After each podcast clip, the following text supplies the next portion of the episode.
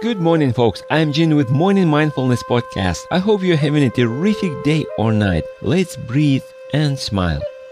I recently played music at the Japanese garden and I had a discussion with a young guy about learning traditional style versus just having fun and improvising.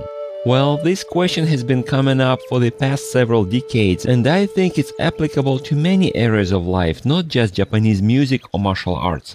Everything we learn or practice is a combination of opposite approaches, like yin versus yang, deduction versus induction, learning old versus inventing new. This is how we progress. When it comes to learning, we have different approaches too. I'm not talking about visual versus audio like we are used to. I'm talking about what makes us interested to learn. For example, I need to see practical application of the knowledge I receive and I need it right away.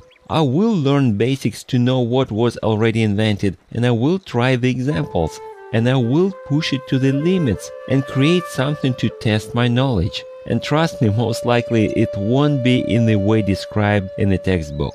I like learning. One of the main reasons I stuck with martial arts and Japanese music is that they are challenging enough to keep me interested.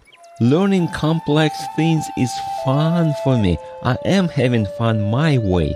Otherwise, I may lose an interest. That's just me. When I was at school, my math teacher was always giving me extra problems because she knew I'd get bored otherwise.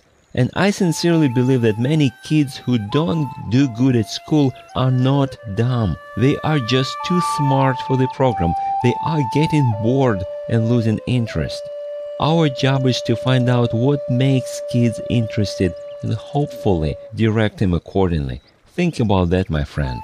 You can contact me on my site hpln.org. There you will also find a schedule for my classes and workshops. Now, let's breathe and smile. Thanks for stopping by. I will talk to you next time.